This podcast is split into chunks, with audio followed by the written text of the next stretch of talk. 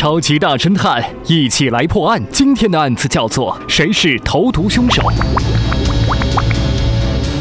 一家酒店里有许多客人在悠闲地喝着香槟，中间的一张桌子上，三位男士正在谈笑风生。正在这个时候，酒店里的灯突然全都灭了，到处一片黑暗，原来是停电了。酒店老板急忙叫人点燃了蜡烛。好的，老板，我马上就去点蜡烛。点燃蜡烛之后，人们继续喝酒聊天。忽然，中间那张桌子上有一位男士惨叫了一声，倒在了地上，气绝身亡。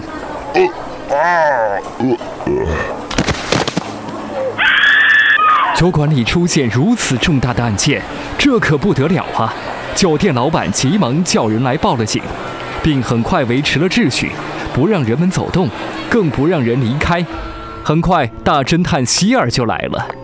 他仔细检查了死者的酒杯，发现酒杯里有一种烈性的液体毒药。希尔知道，这种毒药一经接触人的食道，马上可以置人于死地。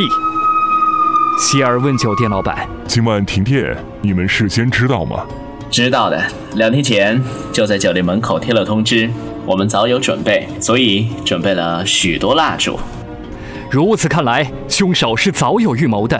他知道今天晚上要停电，便准备了毒药，在停电的瞬间把毒药放进了死者的杯子，而死者并不知道喝了杯中的酒，从而致死。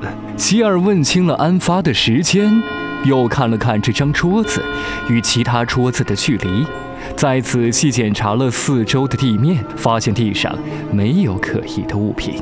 便断定凶手是同桌的人，否则不可能在一瞬间投毒。哦，这两位先生，你们跟死者同桌。这样吧，你们把所有的物品掏出来让我看看。哎呀，还要看啊？好吧。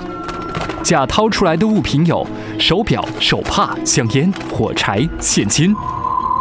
乙掏出来的物品有手表、手帕、口香糖、金笔、日记本和现金。人们心想。哎呀，这能看出什么呢？可是希尔却指着乙说：“是你害死了他，我冤枉啊！怎么可能啊？你看看我的东西，只有手表、手帕、口香糖、金笔、日记本和现金呢。”其他人也觉得相当奇怪，希尔为什么会说乙杀害了死者呢？收音机前的你就是大侦探，赶紧来破案吧！